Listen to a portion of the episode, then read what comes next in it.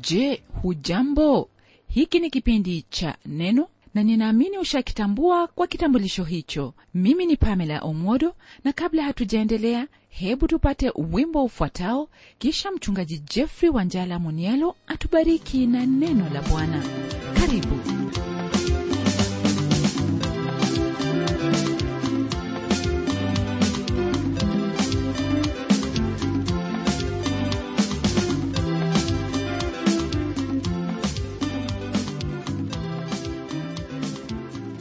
namshukuru mungu aliye baba wa bwana wetu yesu kristo kwa ajili ya fadhili zake ambazo ni mpya kila siku kwetu.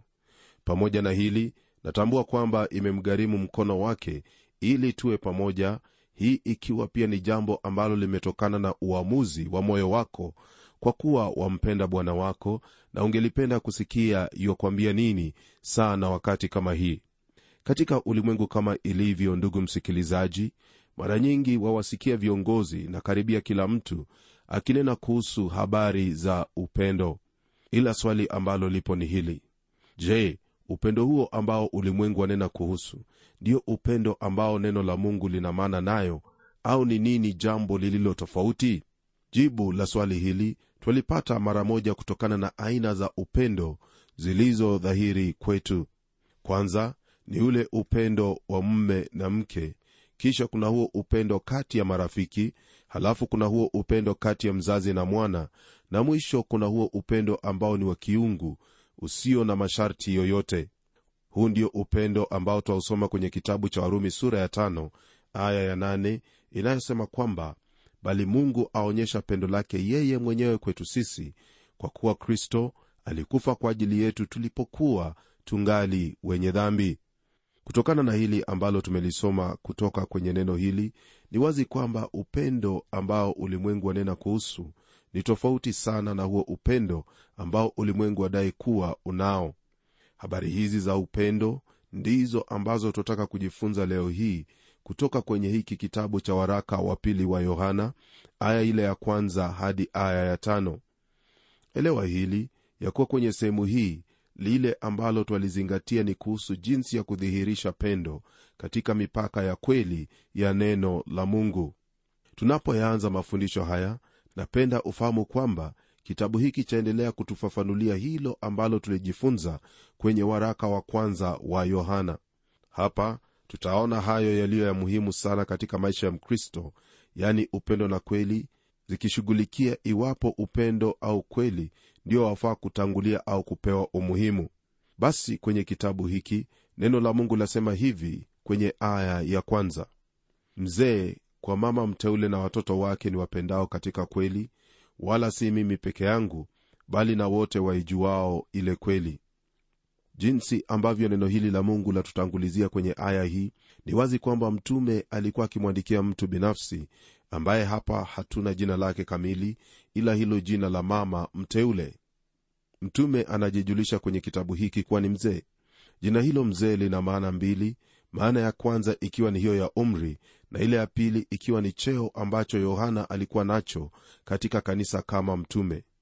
Yaaminika miongoni mwa mitume wa bwana wetu yesu kristo ya kwamba yohana ndiye alikufa wa mwisho na yakadiriwa kwamba alikufa akiwa nayapata miaka mia jambo ambalo latufanya kufikiri kuwa jina hili mzee pia latokana na umri wake. Yohana hatumii jina la mtume kwa kuwa wale waliokuwa chini ya uongozi wake walikubali mamlaka yake kama mtume na pia kama mzee. Aya hii ndugu msikilizaji yanena habari ya huyu mama mteule ambapo jina hilo mteule laweza kuwa ni jina lake au ni cheo aliyokuwa nayo huyo mama kutokana na yale aliyokuwa akitenda pale kanisani huyu ndiye ambaye mtume asema kwamba ampenda katika kweli. Neno hili kweli kama nilivyokuelezea hapo awali lazingatiwa sana kwenye kitabu hiki. Isitoshe kutokana na hili twaona wazi kabisa ya kuwa upendo wowote ule ni lazima uwe katika fungu au mipaka ambayo imewekwa na kweli ile ambayo ni neno la mungu. Naam upendo wa kikristo waweza kudhihirishwa tu miongoni mwa hao ambao ni wa jamii ya mungu yani hao wanaomwamini yesu kristo.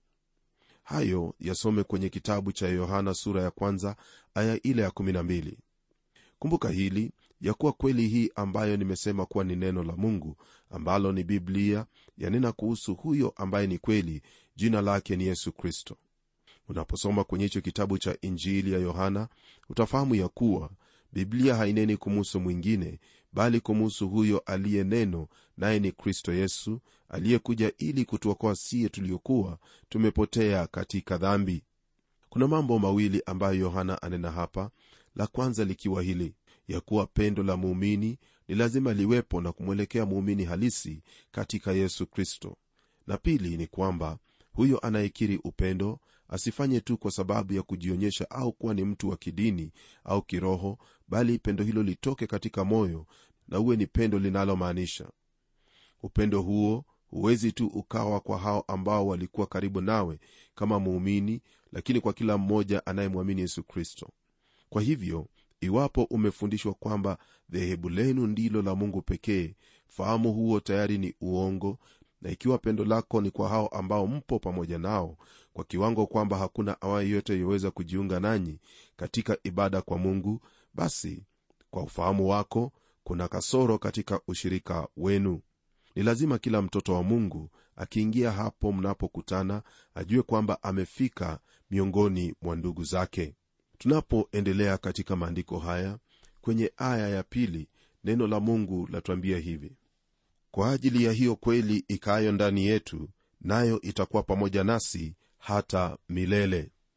Katika hili tulionalo kwenye aya hii twaona kwamba kweli iliyo ndani yako ni lazima kulindwa viwavyo.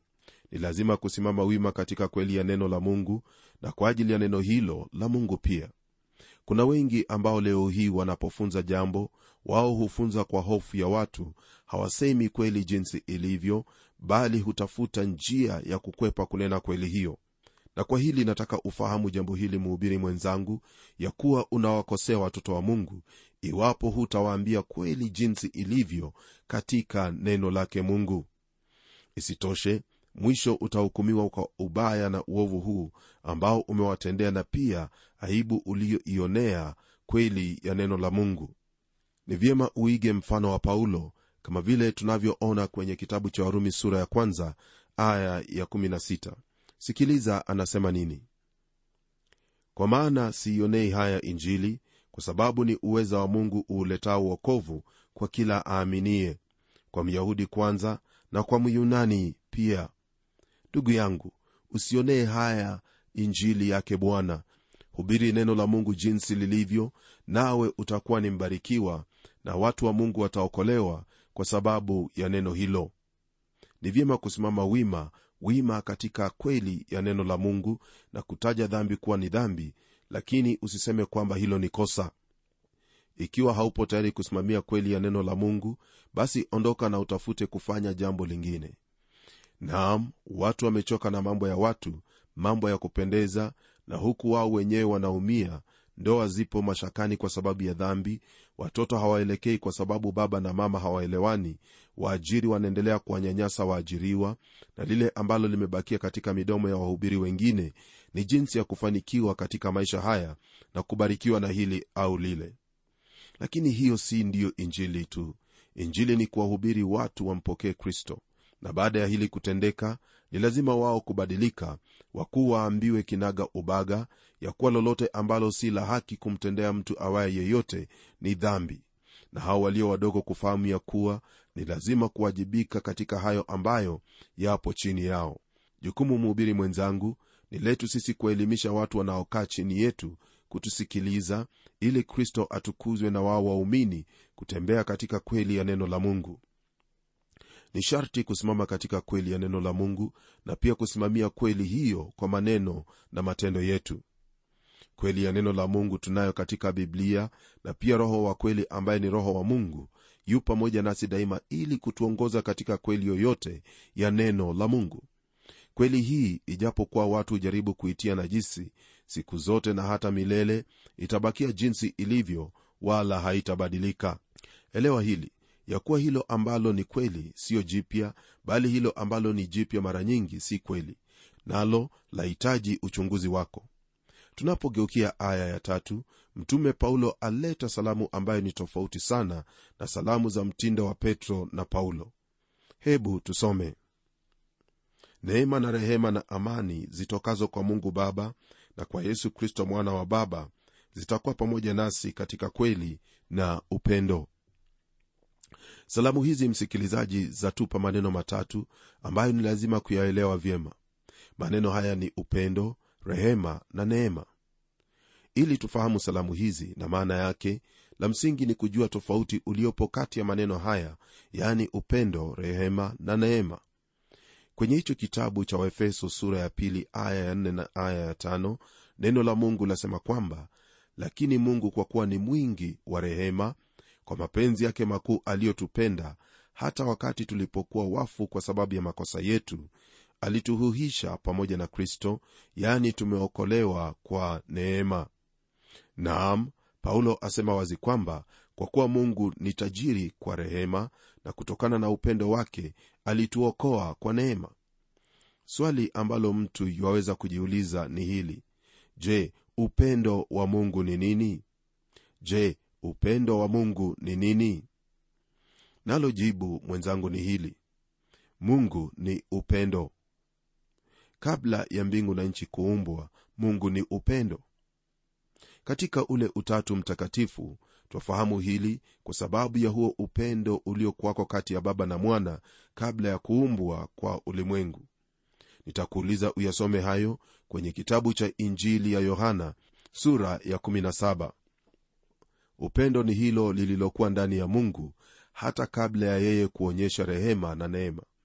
Mungu ni upendo na hivyo ndivyo ilivyo ila hata katika upendo huo upendo huo huwezi kumwokoa awaye yeyote.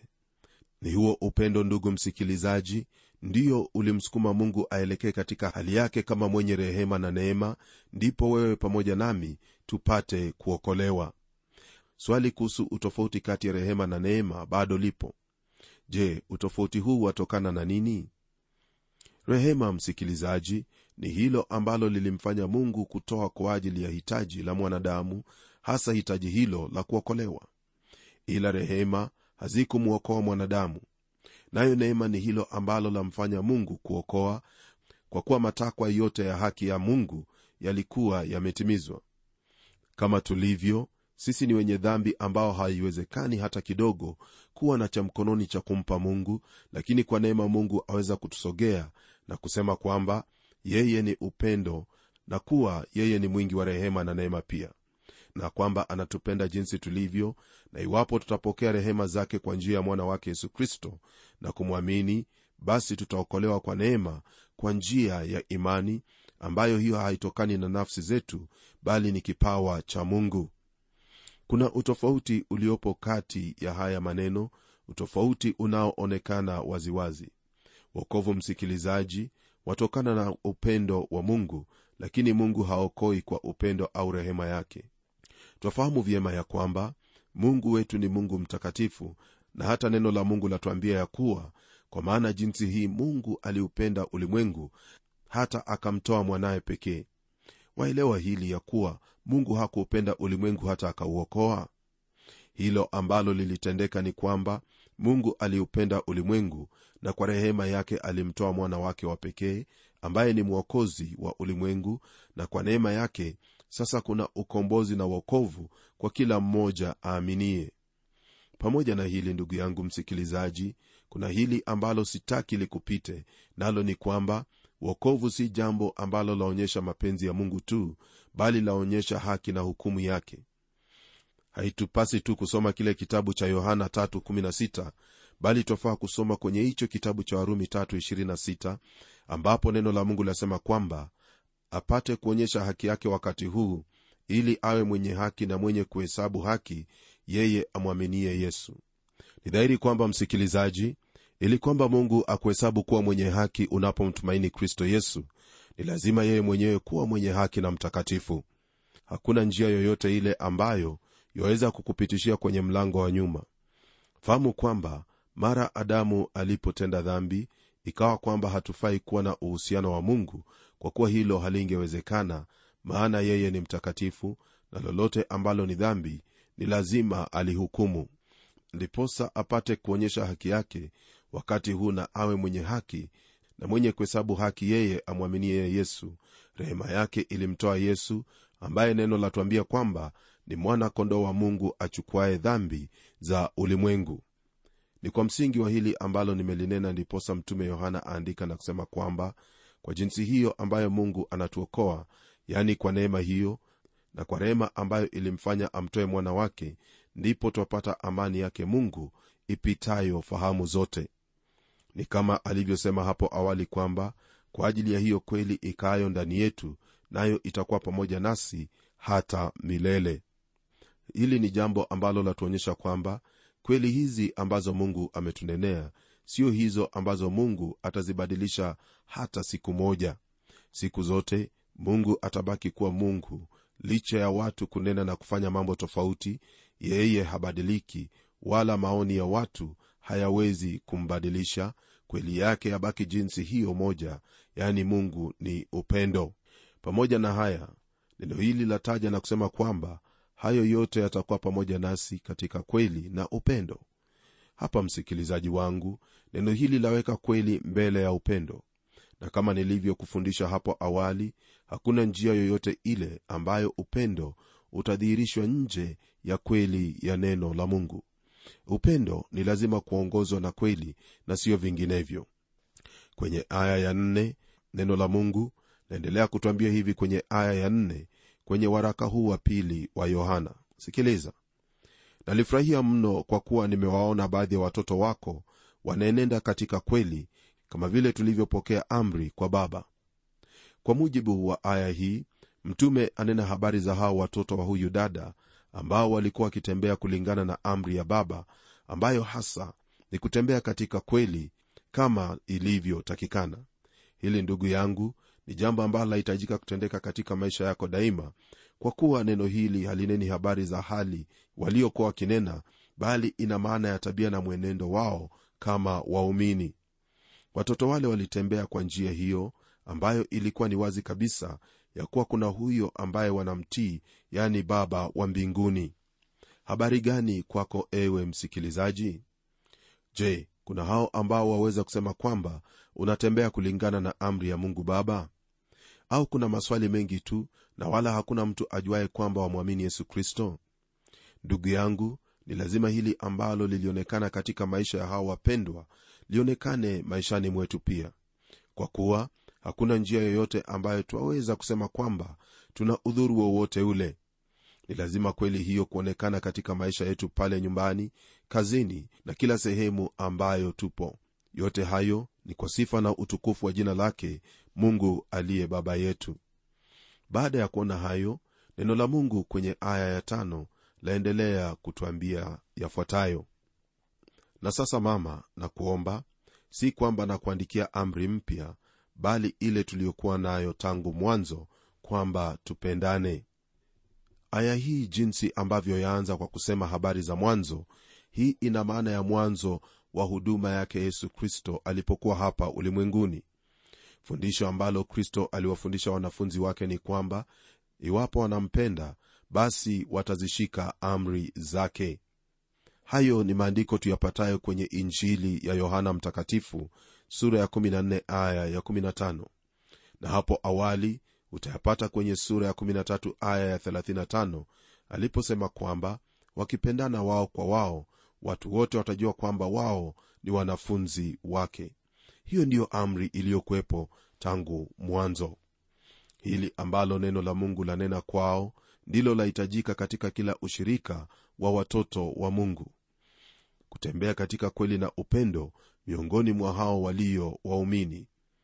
Ni rahisi kwa mtu yeyote kusema kwamba wanao upendo wa mungu kwa kila mmoja ila swali ni hili. Je watembea katika kweli ya neno hili? Unaenenda kulingana na ufunuo na ufahamu ambao mungu amekupa kwa neno lake? Waliotutangulia yani mitume wote walisisitiza kwamba tutembee katika kweli na upendo.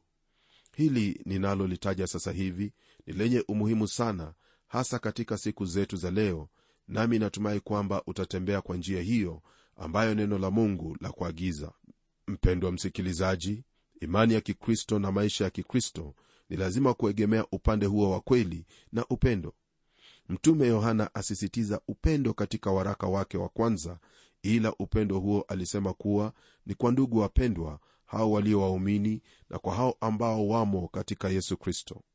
Na kwa habari za hao ambao si waumini twaweza kuonyesha kwamba twawajali iwapo tutawahubiri neno hili la mungu yaani injili ya yesu kristo iletayo uokovu kwa yeyote aaminiye tutakapotenda hili kwa njia yake mungu upendo kwa hao ambao waweza kuwa adui zetu utazaliwa kwa kuwa pendo la mungu lipo katika mioyo yetu. Zaidi fahamu ya kuwa mungu ni upendo na upendo huo ndio ulimfanya atuonee huruma au rehema ambayo ilimfanya kumtoa mwana wake ili kwa neema tupate kuokolewa ila katika haya yote kweli ni yenye umuhimu sana na wala hakuna njia yoyote ile tuwezayo kuuweka upendo uwe zaidi ya kweli. Utakapolifanya hili ni lazima basi utatupilia mbali kweli jambo ambalo litakufanya ukosee katika maisha yako ya kikristo. Na kama nifahamuvyo hungelipenda kukosea hata kidogo. Kwa hivyo tembea katika upendo na utembee katika kweli ya neno lake mungu nawe utakuwa ni mbarikiwa kwa hayo machache ndugu yangu hebu tuombe pamoja. Mungu wetu katika jina la mwana wako yesu kristo nalibariki na kuliinua jina lako nikiwa na furaha ya kuwa wewe ndiwe mungu na kwamba hakuna kivuli cha kubadilika wewe ni yule jana leo na hata milele. Asante kwa haya mema ambayo tumejifunza kuhusu jinsi ambavyo tunahitaji kuwa na upendo kwa ndugu zetu na kwamba upendo huo uongozwe na kweli ya neno lako kusudi tusijikwaye katika imani yetu. Naomba pamoja na ndugu yangu msikilizaji kwamba haya tuliyojifunza utaendelea kutuhekimisha ili tuyafuate kwa umakini na kutenda kila jambo kwa kweli na upendo. Haya najua kwamba utatuwezesha kwa kuwa nimeyaomba katika jina la bwana wetu yesu kristo na mwombezi wetu. Amen ndugu yangu ni mengi ambayo tumejifunza leo hii ila la muhimu ni kwamba wahitaji kujua kuwa neno hili limezingatia sana upendo katika kweli na si vinginevyo. Ni kwa jinsi hiyo ndivyo wafaa kuishi na watoto wengine wa mungu. Nami ninauhakika kwamba kwa neema ya mungu utaweza. Tutakapokutana tena kwenye kipindi kijacho tutayaona hayo ambayo yapo kwa ajili yetu ili tutembee kulingana na kweli ya neno la mungu. Najua kwamba utakubali niwe pamoja nawe wakati huo kusudi upate kupokea neno hilo. Na hadi wakati huo ni mimi mchungaji wako jofrey wanjala munialo na neno litaendelea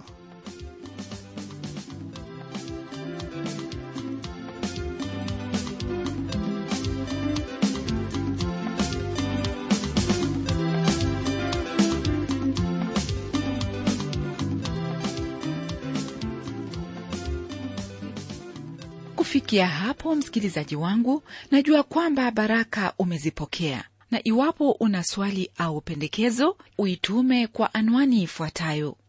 Transworld radio sanduku la posta ni 21514 nairobi.